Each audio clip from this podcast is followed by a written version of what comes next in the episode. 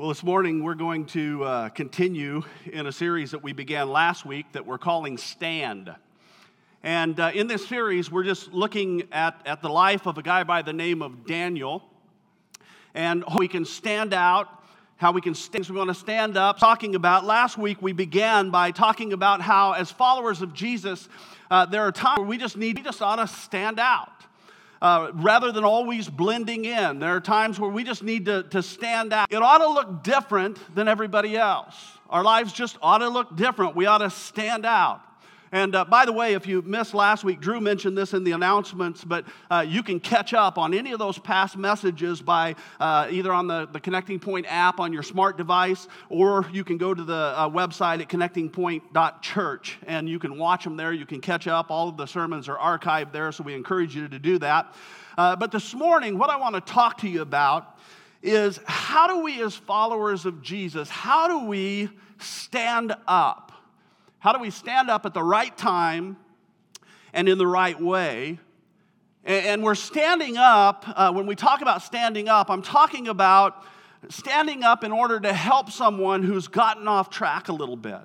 How, how can we, as followers of, Christ, uh, followers of Christ, in the church, follow, we're a family, so there's this level, in any healthy family, there's a level of accountability.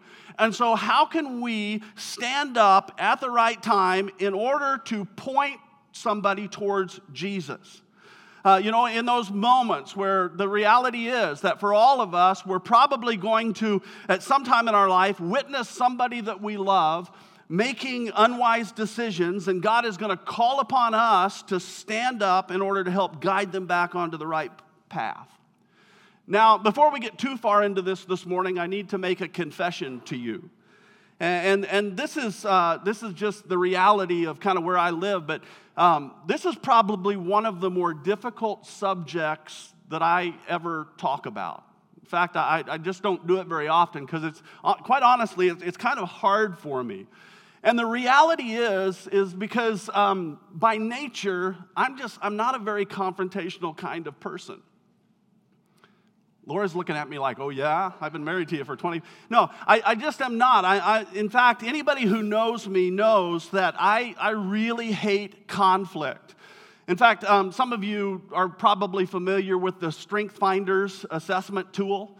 Um, my, my top three strengths, according to Strength Finders, are harmony, empathy, and connectedness. So, yeah, laugh, yeah.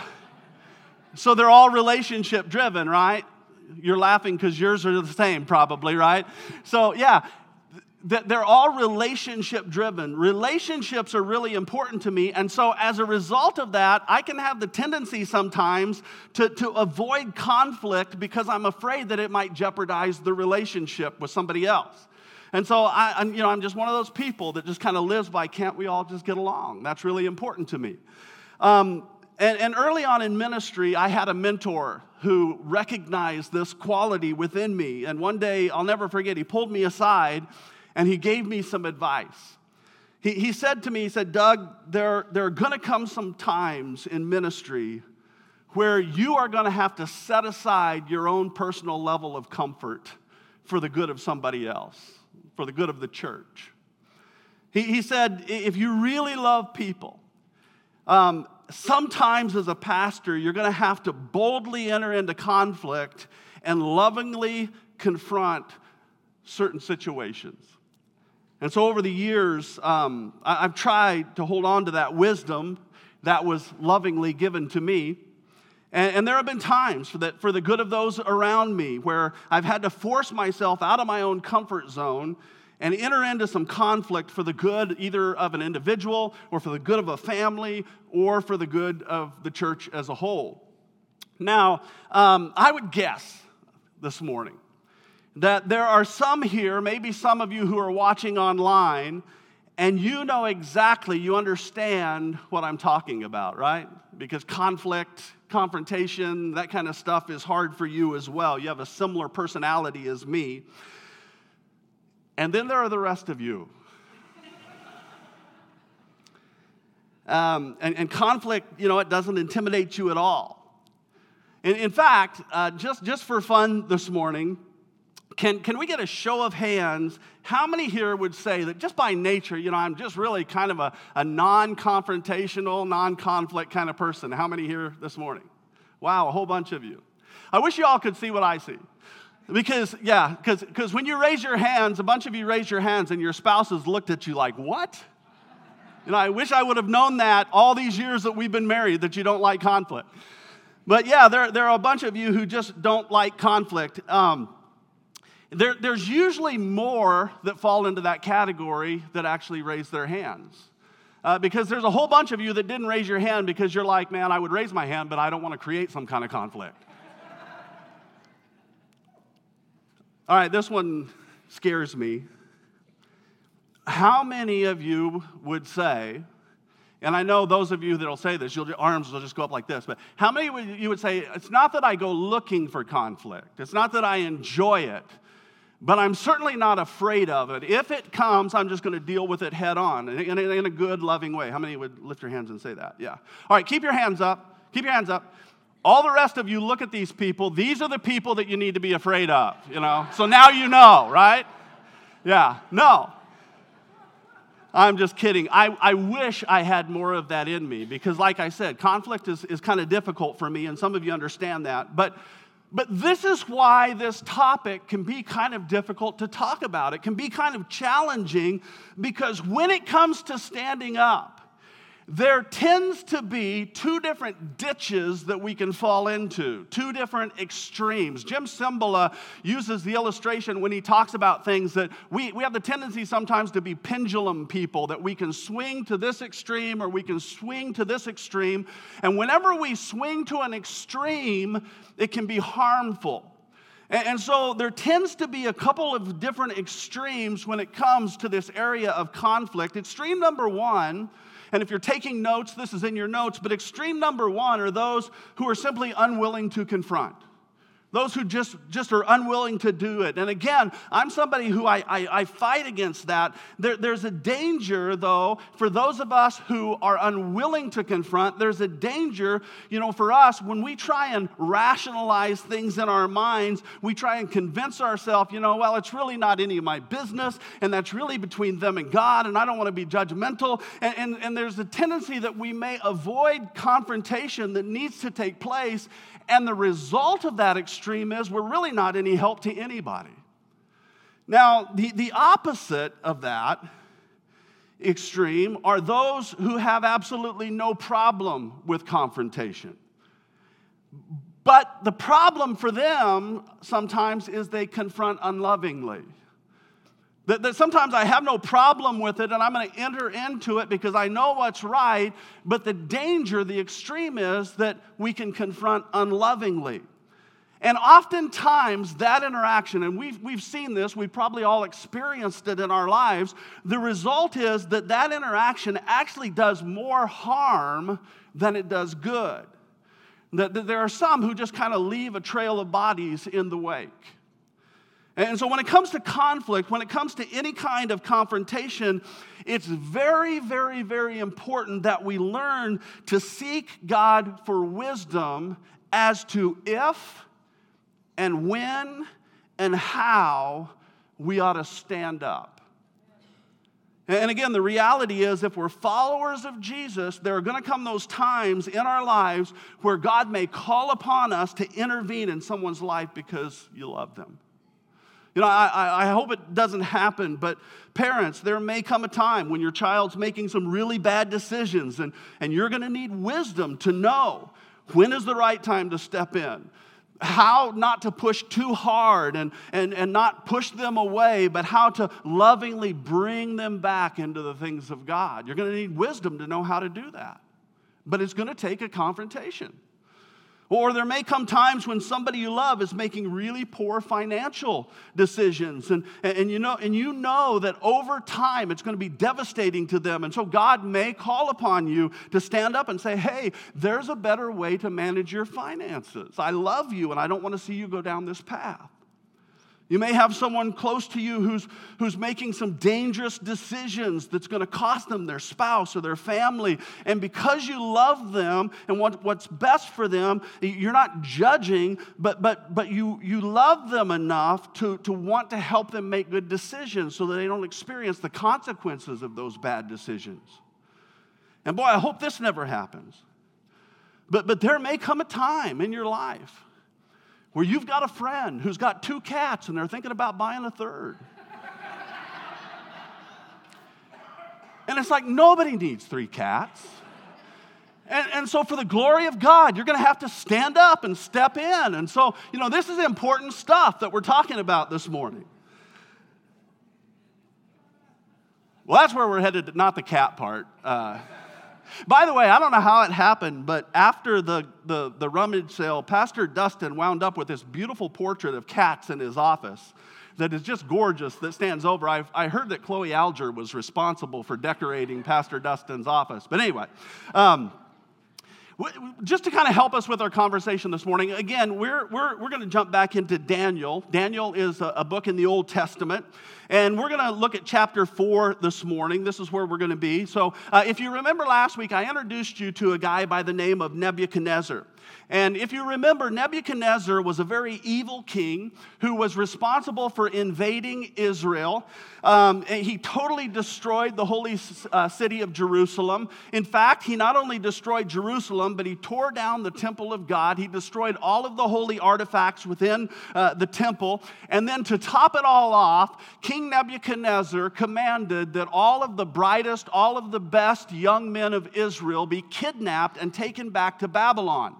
And his goal was he totally wanted to destroy Israel's future. He wanted to indoctrinate these young men. He wanted to get God out of them, get Babylon into them, and he wanted to make them the future leaders, not of Israel, but the future leaders of, of Babylon. And, and here is what's really interesting. If you know this story, if you read the story, and I encourage you, we're not going to go through the whole thing today, but I encourage you to read it. Here's what's really interesting about King Nebuchadnezzar even though it's very clear he was an evil king, uh, when you read through the book of Daniel, you'll see that God still pursued King Nebuchadnezzar, even though he was evil. God still pursued him. Over and over and over again, as you read through this story, you'll find that Nebuchadnezzar would have these experiences that would kind of soften his heart. It would draw his attention towards God. He'd begin to lean into God a little bit. And then all of a sudden, his pride would kick in. Something would happen, and boom, he's right back to where he was before. And so God, God still pursued King Nebuchadnezzar, but Nebuchadnezzar would always pull back and forget about God. It's unfortunate. But I see that same pattern repeated today over and over and over again in people's lives. I, I, I see people who, uh, you know, maybe they experience God in some way. And so they start leaning into Him a little bit. And then something will happen in their lives, and boom, they're right back to where they were before. God has absolutely no part in their life. They're, they're back to doing their own thing. Well, this is what's taking place with King Nebuchadnezzar. And, and so in chapter 4, we're told that one night, uh, in God's pursuit of King Nebuchadnezzar, God gives Nebuchadnezzar this crazy, crazy dream. And this dream, it so freaks Nebuchadnezzar out that he can't sleep. And so he's, he's really bothered by this dream that he's been given. And so Nebuchadnezzar calls for his magicians, he calls for his interpreters, he calls for his wise men, and he says to them, he says, I want you to tell me what does this dream mean? Well, in some versions of the Bible, it says that the interpreters could not interpret the dream. I believe the NIV says that they could not interpret it. However, there are other versions of the Bible that say that they would not interpret the dream. Some say they could not, other versions say they would not. And, and this is just what I think. Um, this is just my opinion. But, but I believe that the interpreters would not interpret the dream. Because when you read the dream, I mean, it's pretty easy to interpret what's going on here. And so I believe that they would not interpret the dream. And the reason I believe that is because the dream is really bad news for King Nebuchadnezzar. And in this day and age, in this time, it was not uncommon if somebody were to bring the king bad news, he didn't want to hear the bad news, so what would he do?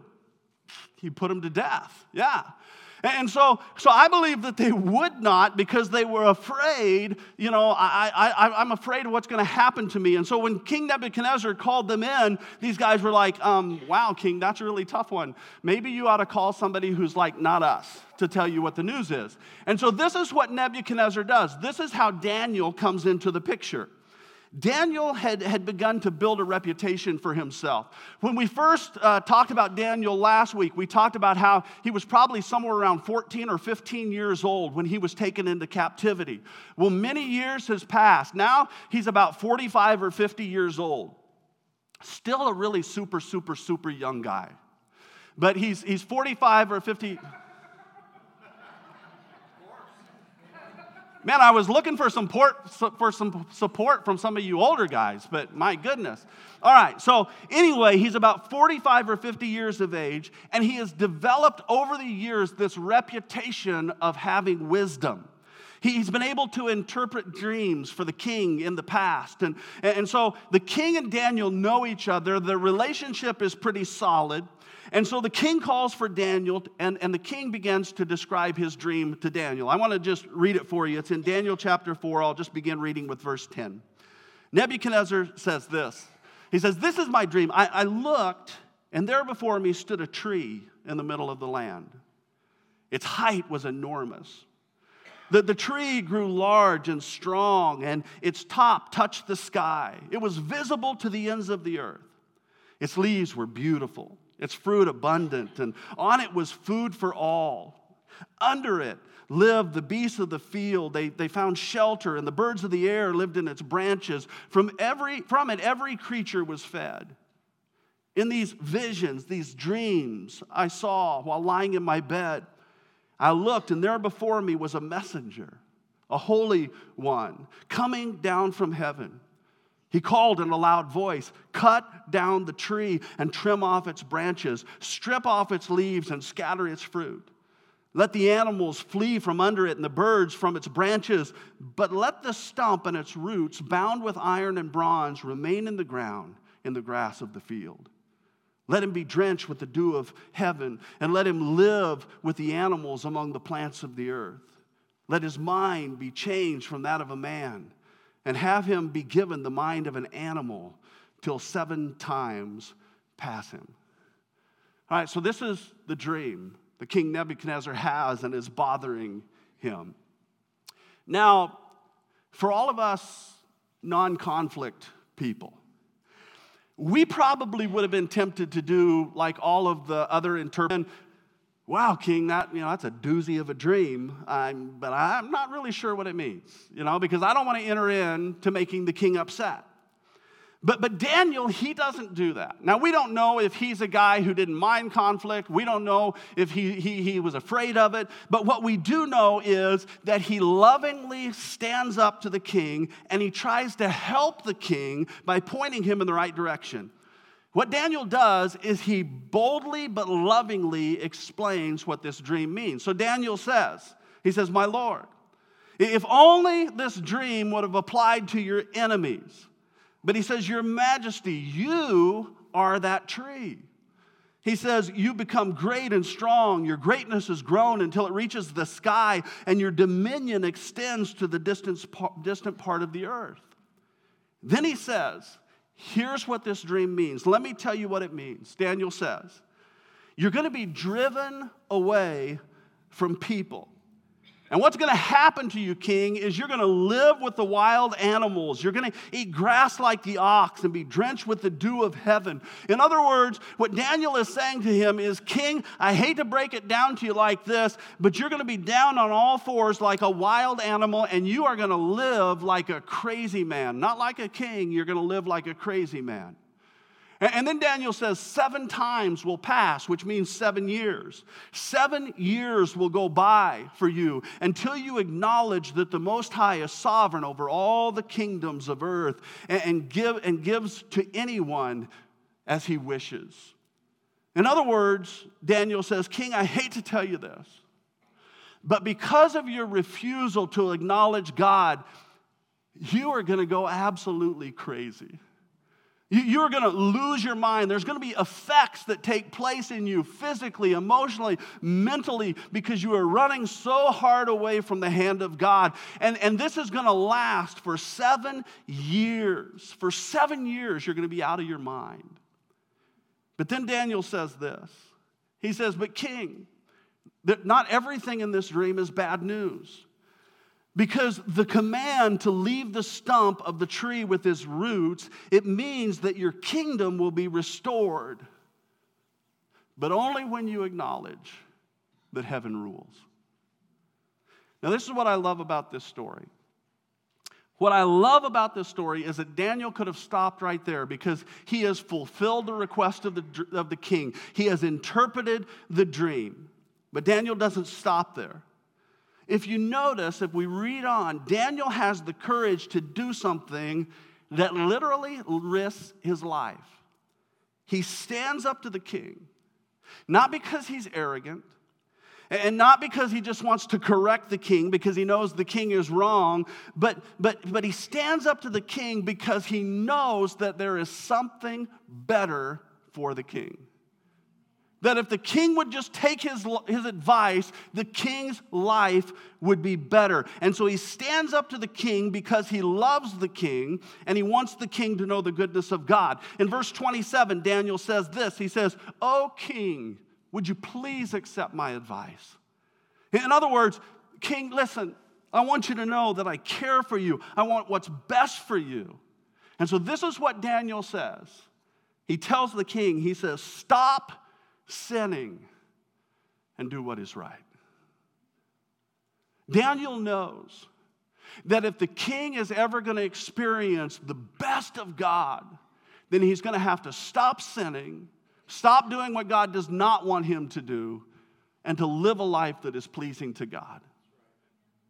That's how the king is going to have a good life.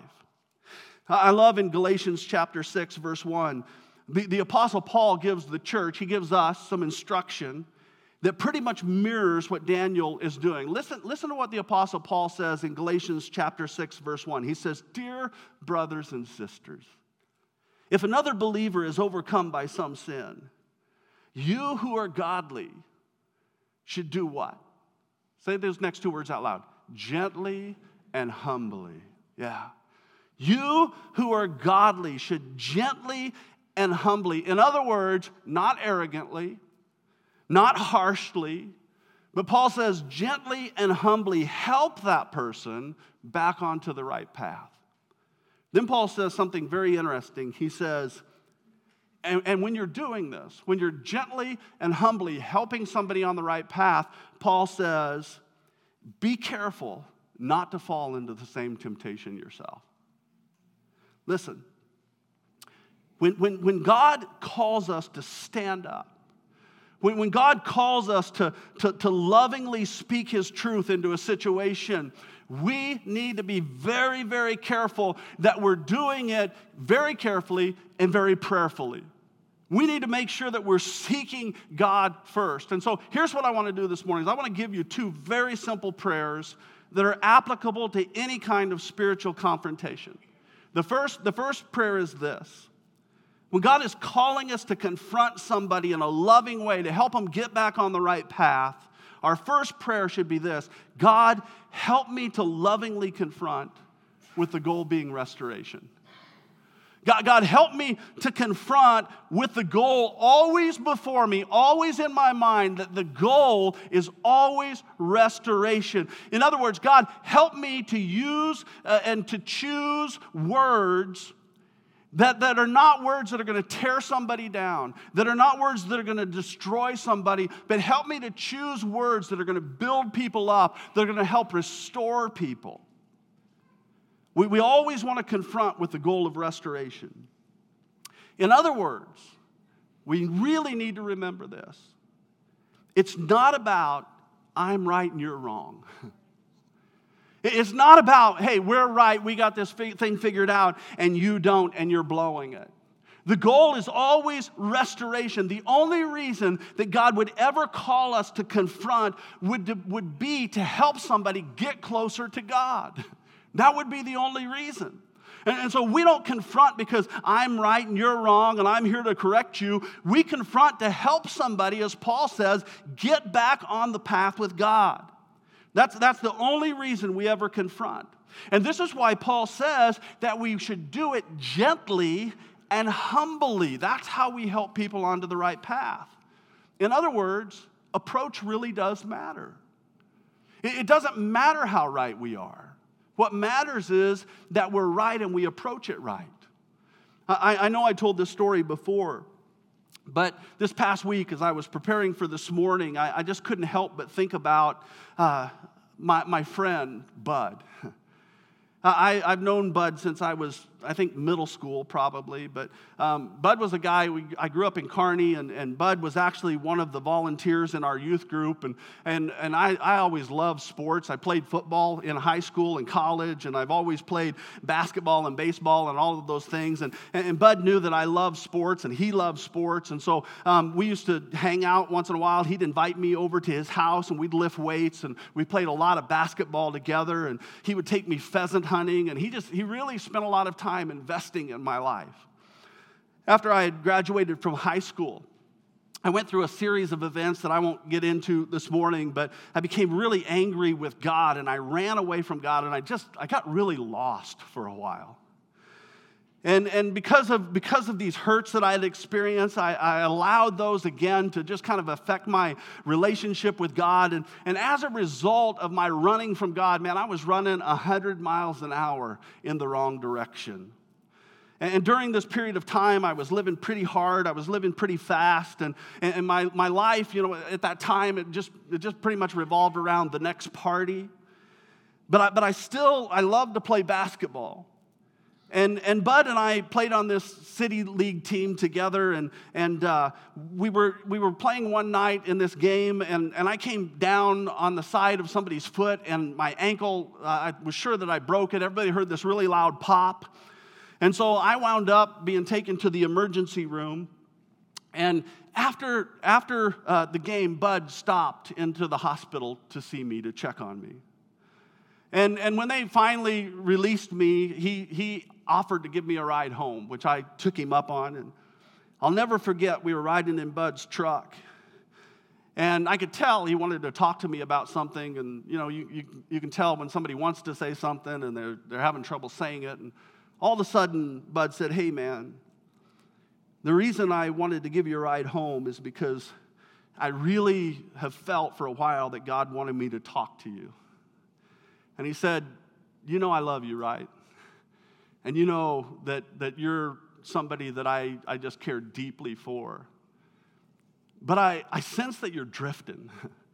And I don't know all the things that are going on in your life, but I just had this sense that you're drifting away from God. And, and, and, I want you to know that I love you. And I don't know what you're doing, but I know this that the only way you're ever going to be happy is when you're fully pursuing Jesus.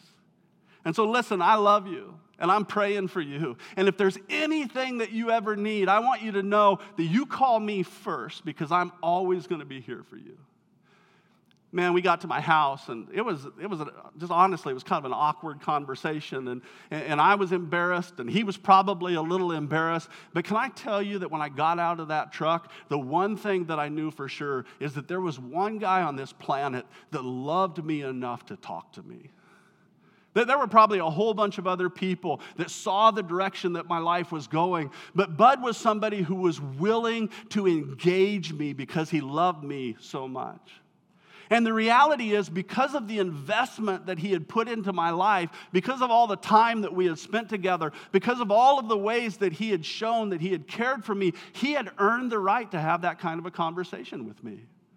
And even though it was uncomfortable, there was no way that he could have it without me knowing that guy really loves me. And, and I want to tell you, sometimes, sometimes we need the, the gentle, loving, humble confrontation that comes from a brother or sister in Christ to help us get back on the right track. Listen, the second prayer, if you're taking notes, is this. The second prayer is this God, help me to confront with caution. man, I'm not going to enter into this. I'm not going to enter into this just half heartedly. I'm not going to enter into this unwisely. God, help me. If you're calling me to this, if you're laying this on my heart, God, help me to confront with caution.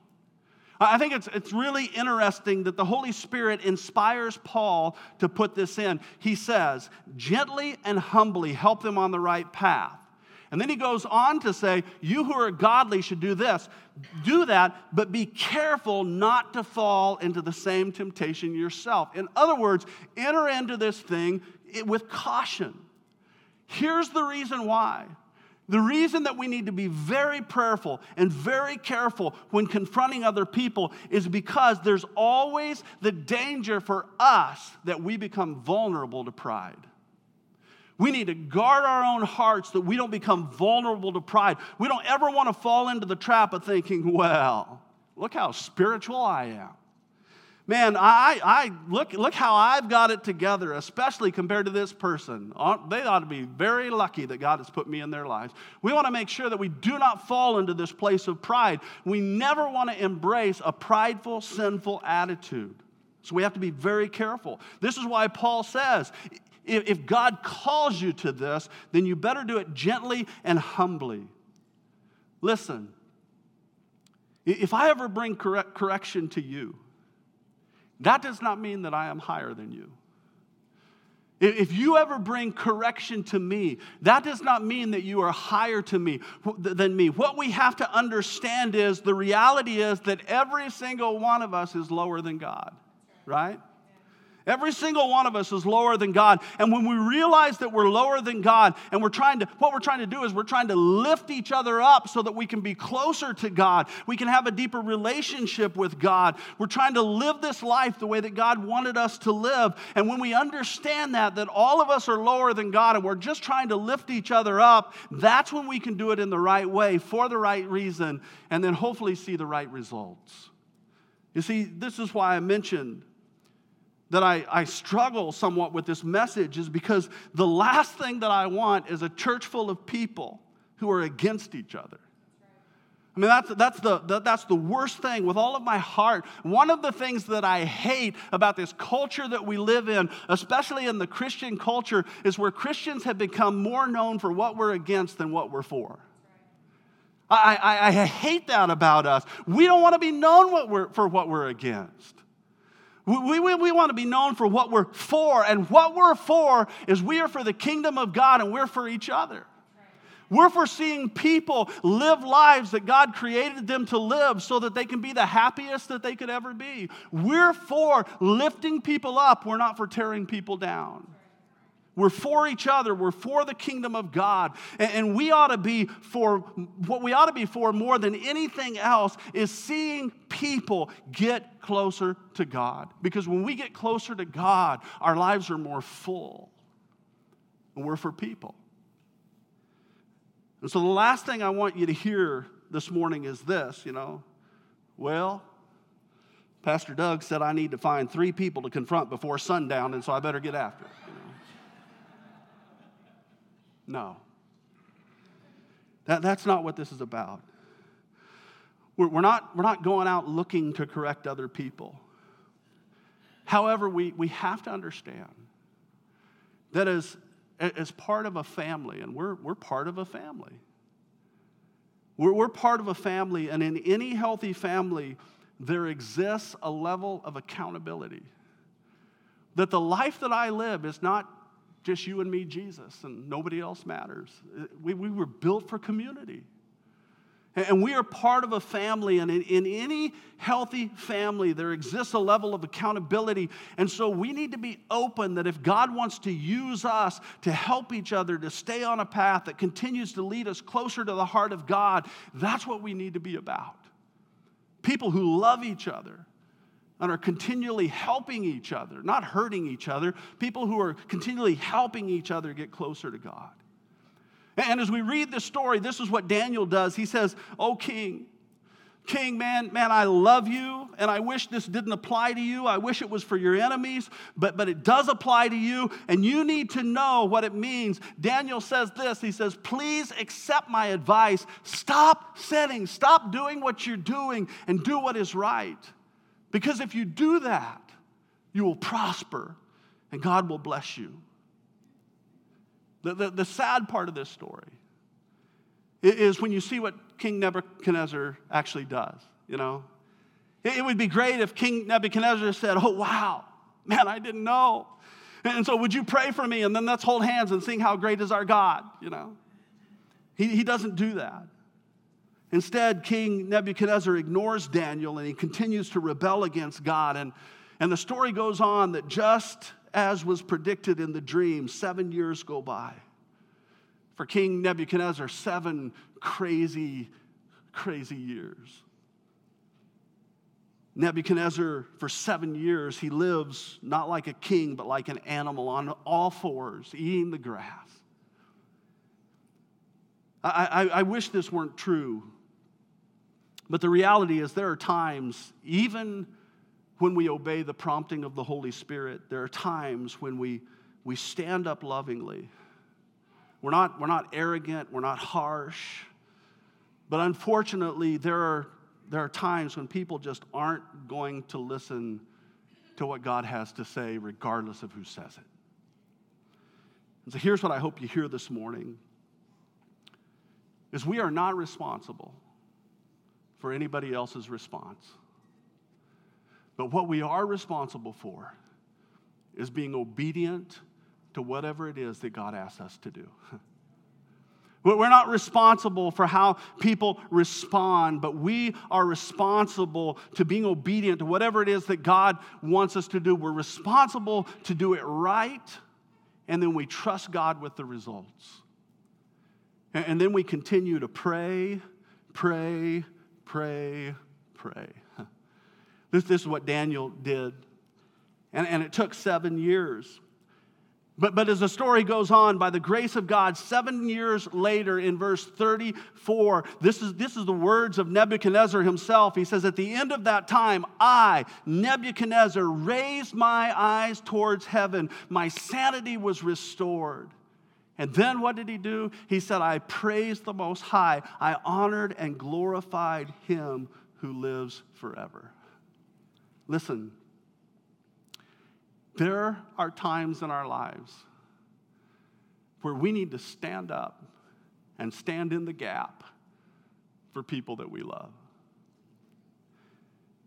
And we need to do it for as long as it takes. I, I, I remember when I used to pray for people, I used to pray ASAP prayers, you know. God, would you just do this as soon as possible? God, I'm, I'm asking you to intervene in this person's life, and would you just answer as soon as possible? And, and when God didn't answer immediately, I, I tended to think that God wasn't going to answer because he didn't answer it ASAP. He didn't respond as soon as possible. I, I've learned that rather than praying ASAP prayers, what I really need to pray are A L A I T prayers as long as it takes. Not, not as soon as possible, but I'm going to keep praying as long as it takes. For Daniel, in his case, it took seven long years. But eventually, Nebuchadnezzar repented of his sins. He turned to God, and God is glorified, all because one man had enough courage, he had enough faith, he had enough, enough love, he had enough perseverance to stand up and stand in for the king. Listen, the reality of following Jesus is that sometimes we're going to have to take risks. Sometimes following Jesus can get messy. And quite honestly, things can begin uh, sometimes to look uglier and crazier before they ever look better. But here's what we need to remember God never gets freaked out by our messes. God never gets freaked out by the things we get freaked out over. He never gets afraid uh, over the things that, that cause us to be afraid. God never throws up his hands in the air and says, Well, that situation's hopeless. We might do that, but God never does that. No, what does he do? God, God just keeps on loving, he keeps pursuing, And, and, and because he, he does that because our foolish choices, they don't scare him away. He, he just uses the messes instead. He uses the messes that our choices make to keep pointing us back towards him. God, God's love really is kind of like what we sing about, you know? It's kind of a reckless kind of love. I, I love the lyrics to that song. In fact, I'm going to invite the band to come and we're going to we're going to sing the song in just a moment. But I love the lyrics to that song. It, it talks about the overwhelming, never ending, reckless love of God. You, see, folks, the bottom line is this. First of all, that's the kind of love, if we know Jesus, that's the kind of love that each of us have experienced. Because the Bible is very clear, Scripture is very clear that we've all gone our own way. We've all been rebellious in our own way. And it was that, it was that overwhelming, that always pursuing, that reckless love of God that captured our hearts to begin with. And not only that, the second thing is this is, is that God wants us to show that same kind of love to other people. God wants us to be the expression of His love that is willing to kick down whatever walls get in the way, tear down any lies that get in the way, and to just allow people to see what an awesome God He is and how much He really loves. We got to love the way that Jesus loves. And listen, love cares more about other people than our own level of comfort. And so if I love you, and I see the enemy sowing some seeds of lies in your life, or if I see you heading in a direction that maybe is not going to be best for you, if I really love you, I'm not going to stand back and watch you crash and burn. I'm going to do what Jesus did for me. You see, because of the reckless, ever pursuing, ever chasing love of God, he stood up. And his standing up, according to Scripture, caused him to be lifted up and placed on a tree as a demonstration of this is how much I love you. I love you enough to sacrifice my own comfort so that I could see you have a relationship with the Father and I can see you become who you were created to be. What if, what if we just loved like that? What if we loved recklessly? What if we loved relentlessly? What if we loved in a way that would kick down the walls, tear down the lies? I don't know about you, but that's the way I want to live my life. I want to live my life knowing that there are people who encounter the love and the grace and the forgiveness of Jesus Christ because he used me to stand in the gap and to pray as long as it takes. And not just pray, but God, as I pray, how do you want to use me? God, don't, don't, don't just speak to them, speak to me too. And how could you speak to them through me in a loving way, humbly and gently? Father, this morning, I don't know what everybody heard this morning. There may be somebody here this morning, and by your spirit, supernaturally, you've just kind of grabbed their heart and said, Hey, you're kind of heading the wrong direction here and you're, you're drifting a little bit, and it's not going to turn out in a way that benefits you most. And, and I want you to know this morning that I'm continually pursuing you. I'm the kind of God who will leave the 99 to chase you down. And this morning I brought you here so that you could hear about my kind of love. The kind of love that causes other people sometimes to sacrifice their level of comfort in order to intersect your life. And I just, I just want a relationship with you. I want your life to be everything that everything that I created it to be. So if that's you this morning, I just want to pray a prayer for you.